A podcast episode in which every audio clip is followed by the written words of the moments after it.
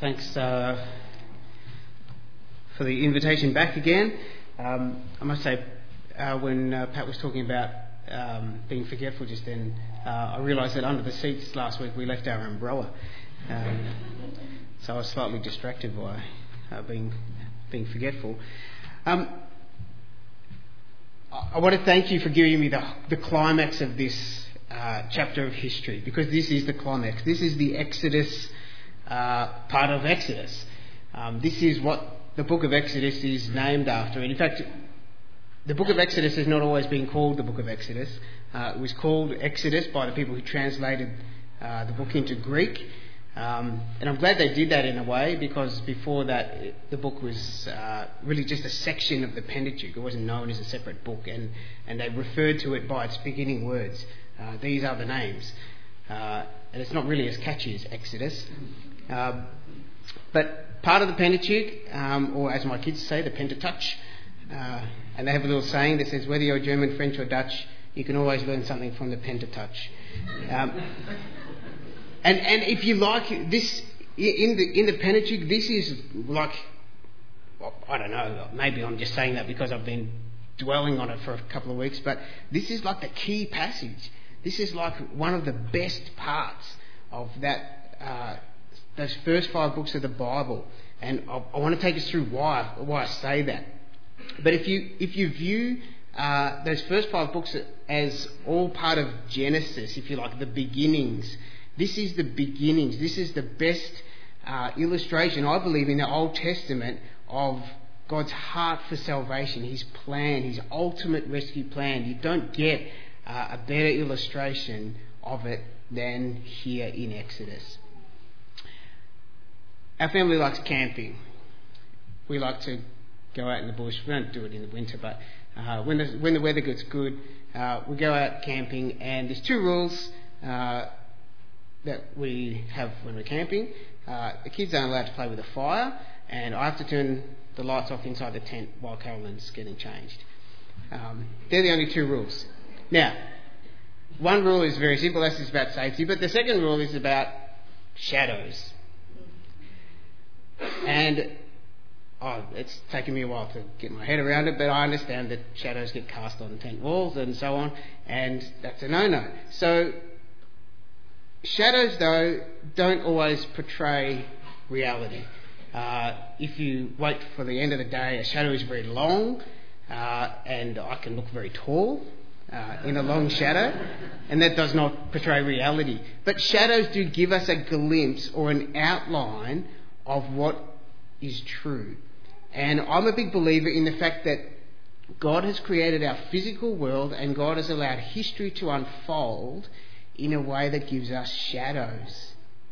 And those shadows can help us understand things about God, and those shadows can help us understand things that are true. And I want to suggest to you that this account in Exodus is it's not the first shadow, but it's probably one of the clearest. And it's quite amazing as we sort of unpack it and look at some of the detail we see not just a shadow, but actually a very well dimensioned and very detailed shadow of the gospel. And when I say gospel, I mean the fact that Jesus came to earth and took the punishment for wrongdoings in order to rescue people who couldn't rescue themselves and to allow us to run towards God instead of away from Him. Let's just pause and think about the historical context for a second. Last week we saw that. Uh, Moses and Aaron have been coming in and out of Pharaoh's chamber. Uh, they've been negotiating with him. Uh, he keeps saying yes and then keeps doing no. Sounds like his Australian electoral cycle.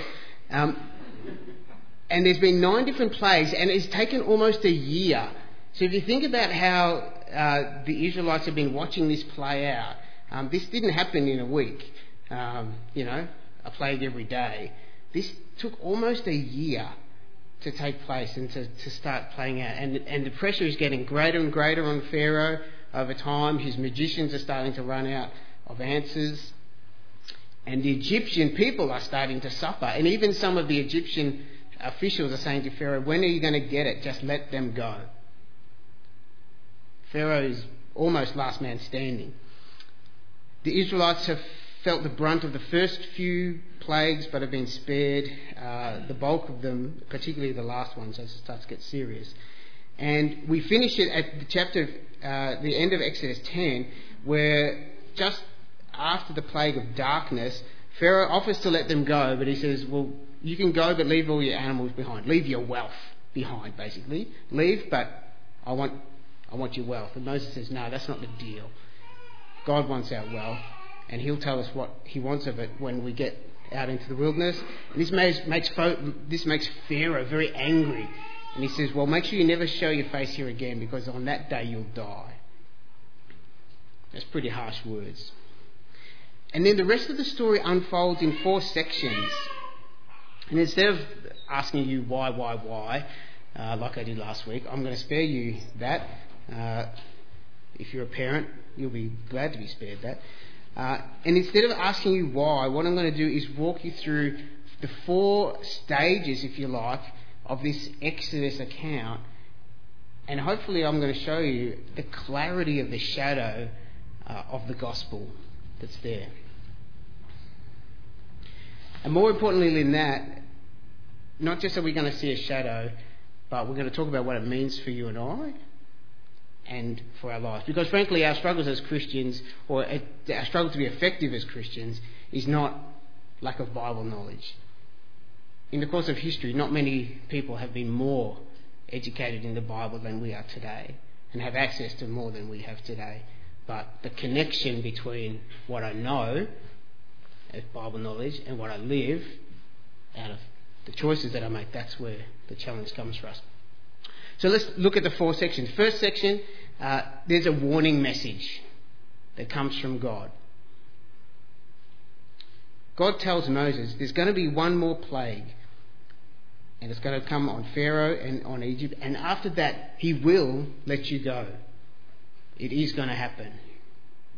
And on God's instruction, Moses in the face of the death threat that he received from Pharaoh, Moses comes into Pharaoh's presence. It seems that he had to really psych himself up because he was hot with anger. And he delivers that message to Pharaoh. And so we're in chapter 11, verses 4 to 8, if you're following on. And the message is one of judgment, it's one of death. A judgment where there is going to be a distinction between those who are God's people and those who are not. Let me read to you just a, sample of those words again. There will be loud wailing throughout Egypt, worse than there has ever been uh, or ever will be again. But among the Israelites, not a dog will bark at any man or animal. Then you will know that the Lord makes a distinction between Egypt and Israel. You know, Jesus has given the same message to us. We have received a message. With his very words, Jesus said, Hey, there is a day coming when there will be a judgment. And judgment will be final. It's not just an inconvenient experience, it will be final. And on that judgment day, there will be a distinction between those who have chosen to be God's people and those who have not. Listen to what Jesus said in Matthew 25. When the Son of Man comes in his glory and all the angels with him, he will sit on his glorious throne. All the nations will be gathered before him, and he will separate the people one from another, as a shepherd separates the sheep from the goats. And he will put the sheep on his right and the goats on his left. And this is not a new concept. Jesus drove this message home many, many times that he will make a distinction on the day of judgment. We see it in the parable of the talents. We see it in the parable of the tenants. We see it in the parable of the weeds, where both grow up together. And eventually, the farmer gets sick of it, and he, when he harvests, he makes a distinction. And he treats one way and one the other way. The analogy of the vine and the branches goes on and on and on. It's right through the, the words of Jesus in the New Testament. If you believe the Bible is true, I hope you do, then this is what it is telling us. Right now, we are living in an age of grace where the warning message has been given but not yet delivered. Judgment has not yet been delivered. And there is a time coming when God will act in accordance with that judgment. And when He acts, it's going to be final. It's going to be final. So, my questions for you are this Do you believe that what God says about what's coming in the future is true? Do you even believe that it's true? What do you think is going to happen to you when you die? What do you think is going to happen to you if the end of time comes before you die? What distinction is God going to make in relation to you when He comes to sort out His people from others? If I finished right there on judgment, I wouldn't have really a great reflection of the gospel, would I? But there is more. Because in chapter 12, then God gives a good news message. The message of judgment and death and damnation comes with a way of escape. There is a way to avoid God's wrath in this, in this scenario. And God gives very clear instructions as how to go about that. He says, For those who will choose to obey, there is a way of escape. And here it is. And he gives clear instructions about choosing a lamb without defect, and killing it, and roasting it, and eating it with bitter herbs, and being ready to walk out the door as soon as God's promised uh, escape comes to pass. It's a little bit like the first kind of takeaway meal, you know, you've got to be eating on the run. And in Exodus 12:7, he says this when they uh, so then they are to take some of the blood, put it on the sides and tops of the door frames uh, of the houses where they where they eat the lambs. On that same night I will pass through Egypt and strike down every firstborn of both people and animals, and I will bring judgment on the gods on all the gods of Egypt. I am the Lord.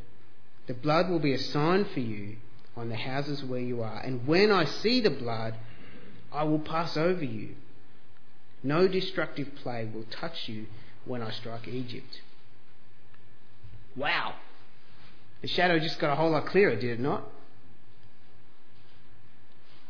This is possibly the best Old Testament illustration of the gospel. And it's not just irony, I think it's tragedy that the Jewish people came sometime after this to believe that you had to earn your place before God. There was no earning in this scenario. God didn't rescue the people because they deserved it. He didn't rescue them because they, uh, you know, between now and when I come through, make sure you'll be good for goodness sake. It was nothing like that. It wasn't merited. Yes, God wanted obedience, but it wasn't on merit that He saved them. And this parallel, this, this shadow picture that we get, this outline of the gospel, becomes so clear when we look at the Passover lamb. In fact, I was so glad, uh, Pat, that you gave us that song before, uh, just prior to communion. His dying breath has brought me life. These people had to kill a, an animal. They had to have death in order to bring life. Hebrews 9:22 says, "The law requires nearly everything to be cleansed with blood. Without the shedding of blood, there is no forgiveness of sin." God instituted later on for his people a sacrificial system to remind them time and time again that sin requires payment and the payment is death. And then Jesus, when he came, given the description of the Lamb of God, described to his disciples that his death was a ransom for many. He foretold his death. He celebrated the Passover with his disciples just before his death. And he said to them, This, when he had the Last Supper with them, this is my body. It's going to be given for others. This is my blood. It's being shed for forgiveness of sin. Jesus was the Lamb.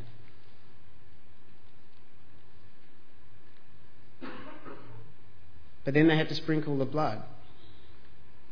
They actually had to kill the lamb and then do something about it. Before now, they had been able to escape the other nine plagues just by being Israelite. If there was a distinction to be made between Egyptian and Israelite, then just because they were Israelite, they were spared. But this time was different. The plague was coming to everyone this time. There was no way to escape. Sorry, there was no way to escape it unless you acted. And you had to make your own choice about whether you were going to escape this plague.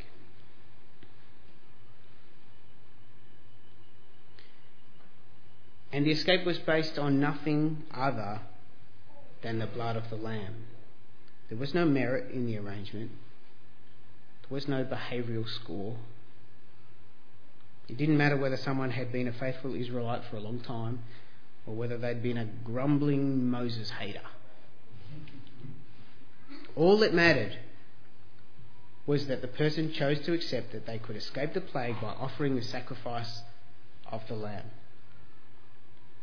God wasn't looking for anything else. God didn't say, when I come over, I'll check that your kids have uh, been well disciplined and that you've been good to your wife, and I'll check for blood as well.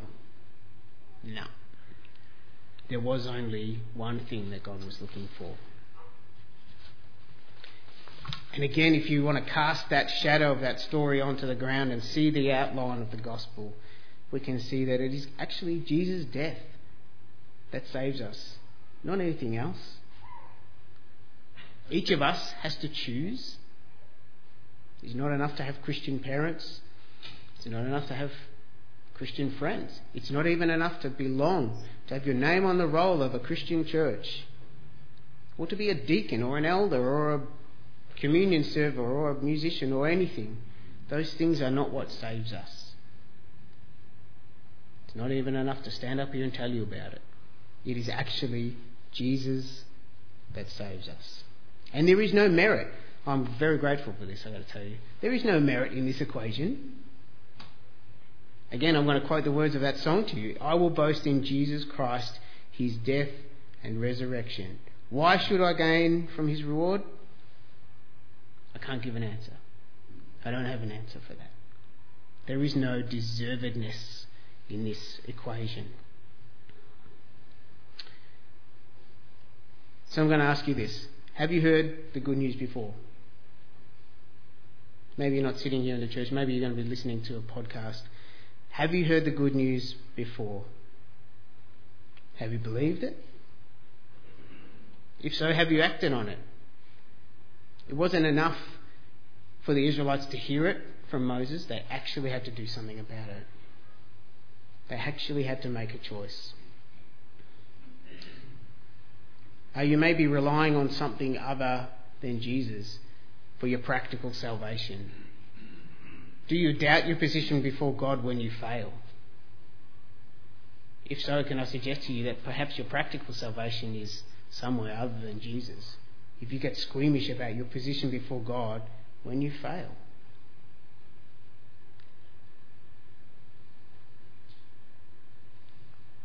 It is only Jesus that saves. And that is both humbling and then incredibly reassuring. I have to swallow my pride and fall on my knees and know that I can't save myself. And then when I fail, come back to Jesus and say, I'm so glad it was just you who saved me and not me. So, first of all, there was a warning message. Secondly, there was a good news message, a way of escape. Now, thirdly, there's passing on the message. Look at chapter 12, verses 21 through 28. And that was uh, shared with us before. Moses summoned all the elders of Israel, and he said to them, Moses has heard the message from God, he's given the warning to Pharaoh, but now he has to pass it on to the people.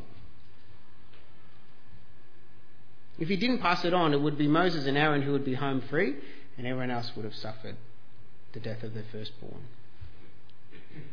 They had a job to do to make sure that the people they cared about knew about the way of escape. Moses and Aaron couldn't deliver the escape for them, but it was their responsibility to make sure the message was passed on. And so that's what they do. He summons the elders of Israel uh, and he gives them the same message that God has given to Moses. Again, the edges of this shadow are starting to get clearer and clearer and sharper. Have we not received a message? You and I have received a message. You and I know something that other people actually don't know. Now, I'm just going to pause here. It's easy for us to assume that people know who Jesus is, know what Jesus did, know what they got to do about it. Can I tell you, we live in a time of kind of religious ignorance. There is incredible pluralism out there where you're kind of allowed, you're allowed to sort of make up your own God, make up your own rules, and just follow it. Jesus, for a lot of people, Jesus is a swear word, or he's uh, a label that people claim, and they call those people hypocrites. And yep, they're right. We are hypocrites. We say one thing and we often do another. There are so many people. I, work alongside people who know Christians, and yet those these non-Christian people that I work alongside, they have no idea. You know, Andy, you're a Christian. That means you're a good person. Uh, no, it doesn't. A Christian means he knows he's not a good person. There's, there's a whole lot of backwards or just vacant knowledge about Jesus. Think about as the parallel goes further, we can't make up people's mind for them. You can't compel someone to accept the gospel. You can't twist their arm until they say, Yes, I'll, I'll say the magic words. All we can do is ensure that they know. All we can do is to pass on the message. Be faithful in that.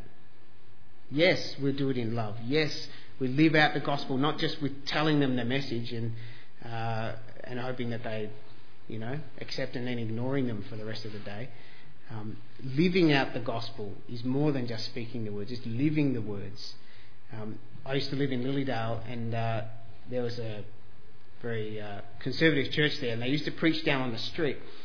Uh, and if you walked slowly past the guy who was preaching, he would deliberately raise his eyes and he would look up at the sky, uh, just in case you made eye contact and spoke to him. Uh, and then when you're gone, he would lower his gaze again and uh, preach to the empty footpath. Uh, he was speaking the gospel, he was speaking the truth, um, but he wasn't actually engaging the person. Um, and I query whether he actually had a heart for the very person who would occasionally stop and listen, uh, because he would never make eye contact and he, he couldn't possibly bring himself to have conversation with them. We as a church, and I say that in the big sense, the big C church, but also you as a small congregation, as a, as a church, we have been called to pass on a message We've been given the message of the gospel and have been asked to pass it on. Acts 11, you'll be my witnesses. Sorry, Acts 1. You'll be my witnesses in Jerusalem and in all Judea and Samaria and to the ends of the earth. And so as I, I read this passage, I ask myself this question When was the last time I shared the gospel with someone? When was the last time I did what God has asked us to do and passed on the message to someone else? When was the last time I explained to someone? You know how you think that Christians are a bunch of goody goodies who get together and, you know, buff up their halos? It's not true. Let me tell you what Christians believe about themselves and about God. When was the last time I did that? When was the last time you did that? When was the last time we saw someone come to faith here? How do we even view the success of our church? How do I view my own personal faith? What am I measuring? Am I measuring my responsibilities, numbers in my church, how many kids or families I have? Or am I measuring the gospel? Am I measuring my obedience to pass on the message? And I'm not saying you should measure it so that you feel good about yourself. I'm asking you that that is actually a measure of obedience. That we can be really, really righteous, or I use that in a uh, in inverted commas, we can be very, very holy and very, very irrelevant to a whole lot of people. So God gives a warning message about judgment, and then He gives a rescue message. There is a way out, and then He says to Moses, "Pass on the message." And then ultimately the judgment and the rescue come about. What God is saying is coming, comes. 1229 At midnight the Lord struck down all the firstborn in Egypt, from the firstborn of Pharaoh who sat on the throne to the firstborn of the prisoner who was in the dungeon. And the firstborn of all livestock as well. There was no exceptions here. It was universal judgment. And God, has brought this kind of judgment on places before. We've seen God acting, even before this point in history, as a God of judgment. Think about what he did with Sodom and Gomorrah. He announced his judgment. He gave a way out for those people who would choose it. Sent angels to rescue Lot and his family. And then he acted in absolute final judgment. And he absolutely obliterated that place. Now, some people have asked me, was it God himself who struck down the firstborn? Or was it, you know, God's angel or some another sickness, plague, or something else? I'm not sure why it matters to you, but here's what the Bible says. Exodus 12:12 I will pass through Egypt and strike down the firstborn. Verse 13 I will pass over you. Verse 23 When the Lord sees the blood he will not permit the destroyer to enter your houses. Sometimes people think that destroyer word is some some separate agent uh, but then, verse 29 at midnight, the Lord struck down. Psalm 78 says, uh, describes the acts of God in judgment against the Egyptians, uh, and, and, it uses description as a band of destroying angels. Uh, but when Exodus uses this word, uh, he would not permit the destroyer to enter your home, God's not talking about someone else. This is not a noun given to a person or a thing. It's actually talking really about death or corruption. Better, a, a more accurate use of words for us today would be when God sees the blood, He will not permit dying to be in your house. This is God Himself actively acting in judgment. This is not a passive event. This is actually the hand of God. And sometimes we struggle with that concept because God is not only wholly merciful, but He's wholly just and He's wholly righteous. And I was really grateful to uh, Rob before when he stood up and shared that, that God is 100% of each of His characteristics. And He has to be 100% true to them. He can't sort of turn His back on something or sweep it under the carpet or cut a corner. That's not able, that God can't do that. Sounds weird to say God can't do something, doesn't it? But, but God is 100% true to his character. And so in this instance, God judges and he acts in absolute, final, and complete judgment. And then in verse 31, God's other words come true when God told Moses there was one more plague coming, and he said, and then Pharaoh will let you go. Pharaoh does. Pharaoh does let them go, all of them men, women, people, animals. And then more than that, they leave with articles of silver and gold and clothing that the Egyptians gave to them. Why? Because God had made the Egyptians favourably disposed towards the people. I love this. God has kept them in slavery um, sorry, God has allowed those people to sit in slavery for so long and they've grown into massive numbers. We're talking millions of people. And they have their own livestock, but they don't have much else. And as they leave, God says, just ask your neighbours whether they've got anything that you could take. And He inclines the hearts of the Egyptians to the point where they, they don't just walk out, they don't just lose all their workforce. The Egyptians lose a whole stack of wealth. This is one massive tax on Egypt. It's like paying for all that labour that you've had over the last couple of hundred years. And it's not just Egyptians leaving, many other people left with them.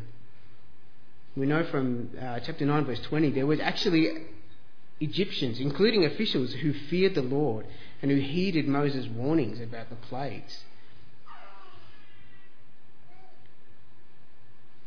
the Exodus has just taken place. They just got up and left, just like God said would happen. And so, what do we know to be true? Well, what God said was coming actually came. God was true to his word about the judgment. God was true to his word about the rescue. God was true to his word about the events and the responses of others. And if you want to look at this true account as a shadow of something larger that God is trying to show us, then it goes probably even further than just being a demonstration of the gospel. And right now, for me at least, here's what God, I think, can demonstrate here. First of all, you and I know something that other people don't know. You and I know the gospel message. We know that there is a judgment coming. We know that where we stand without Jesus before God, and we know that there's something that we can actually do about that. You and I know that. Other people don't. Secondly, we live in a time between warning and judgment. The Bible tells us God delays his judgment because he's gracious, but one day it will come. It will come in his perfect time. And we know that to, to be true because the Bible tells us that will happen. And we see that time and time again what God says is coming in the Bible comes. We also know it's not just our responsibility, it's not just a good idea, it's actually a command for us to share the gospel. Jesus said, Go make disciples. He didn't say sort of get together and scratch each other's back, you know? Give, give each other a high five for those moments of obedience. Actually, it's our job to make disciples. The church has once been described, I can't remember who said it, as the only organisation that exists for the benefit of those who don't belong. The only organisation that exists for the benefit of those who don't belong. That's powerful words. We are actually commanded to be God's witnesses. So the church is not a club where I can associate with like minded people. It's not a place where I come to get fed like I do at a cafe. It's not a place uh, that I can sort of complain about if it's not giving me what I need. It is actually a group of people who have together been given the same task. This is a team meeting. This is kind of like a sports team. You know, we all have the same goal. We all have a role to play. We all need to get together, spur each other on, to get out on the field and do what it is that we've been tasked to do. And you and I know better than the next guy. That's what else that God has been teaching me out of this passage. There is no distinction between behaviour of mine and behaviour of someone else. God is not measuring my merit. He's not measuring my worth. He's not watching all those things that I do or don't do. God is actually asking me this What have you done about Jesus? Have you given me your life? Have you allowed Jesus to change your life? And so I can't walk into this place and say, wow, I feel good about myself. You know, I've spent the week reading Exodus and I've made a lot of notes and I've said quite a few prayers. Um, and that guy I saw out there with his cigarette and his tattoos, what is that? This is pure judgment. That's me measuring something other than what God measures. That is not me measuring Jesus. There is only one thing that saves Jesus. God, God didn't give us a second chance. If you ask the question, you know, does God give second chances? Most of us say yes. But the implication of a second chance is that you fail the first time and you'll succeed the second. There was no way for us to succeed. God didn't give a second chance. He knew we had no chance. He saved us because He was our only chance. So we're not saved because we're good people. Truth be known, God saves us when we realise that we're bad people. So I hope that you become a church, uh, or that you continue to be a church uh, that gets together in the knowledge that none of us kind of deserve to be here. And that we reach out for the benefit of those who don't belong. So, I can ask you these final questions? Number one, why do you think God saved you? Why should I gain from his reward? Have you ever had times in your life where you feel like you actually you deserve God's love? You know? You've been pretty good. God ought to love you, save you, bless you, excuse you from pain or illness. Have you ever had those moments? I have. In fact, the reverse also happens to me. When I go through hardship or when things don't go my way, I say, Come on, God. I'm holding up my end of the bargain. What happened to you? Somehow I think that I deserve different to what the next guy gets. And it's not true. How can we as a collective bring the gospel to others? How can we collectively bring the gospel to others? How can we individually bring the gospel to someone? Who is it in your life that you've got a relationship with and you know that they don't know the gospel? They don't know that concept that Jesus came to do something that people couldn't do for themselves. Maybe you think they'll be weirded out by the fact that you can talk about this stuff. But if you know something they don't know, then it is our responsibility to share it. When will you share it with them? Will you pray, as I've been with great trepidation, praying for an opportunity to share the gospel with those who are in my life who I know don't know Jesus? It's one thing for me to be comfortable with my life, but one day there will be a judgment day, and I have to account for what I have and haven't said to those people who don't know Him. Will you pray with me as we pray? I'm, I'm just going to say a prayer now. Lord God, thank you for the story uh, of the Exodus. Thank you for orchestrating a series of events that casts an incredible shadow a shadow that we can look at and understand parts of the gospel. We can understand how it is that you can uh, be a God of mercy and yet a God of judgment. Lord, we know that this, uh, this story is not the gospel, but casts a shadow of the gospel.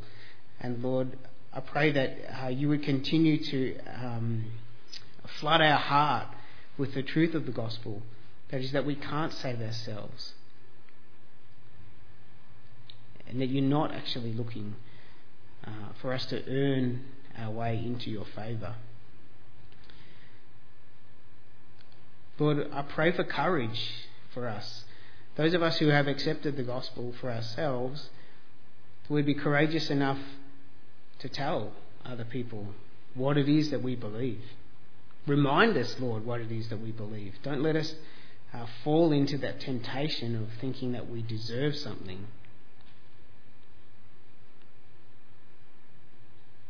Help us, Lord, to see opportunities and to take them and to be bold and brave and rely on you and say, you know what? This is going to be nothing of me and this is going to be all of God. Help us to be faithful to those moments, despite our fears, despite the risk, despite the potential change that it might bring to relationships. Help us to be faithful. Help us to be obedient. We ask that you would work in our hearts, God. Not that we would acquire more and more Bible knowledge and be able to quote verses and events and characters and doctrines, but Lord, we want more than anything for you to be living in our hearts, the place where our decisions and our behaviour and our choices and our uh, life directions, the place where all those things come from. We ask that you would be there. If there's things, Lord, in the way, we ask that you would remove them. We pray all these things in the name of Jesus. Amen.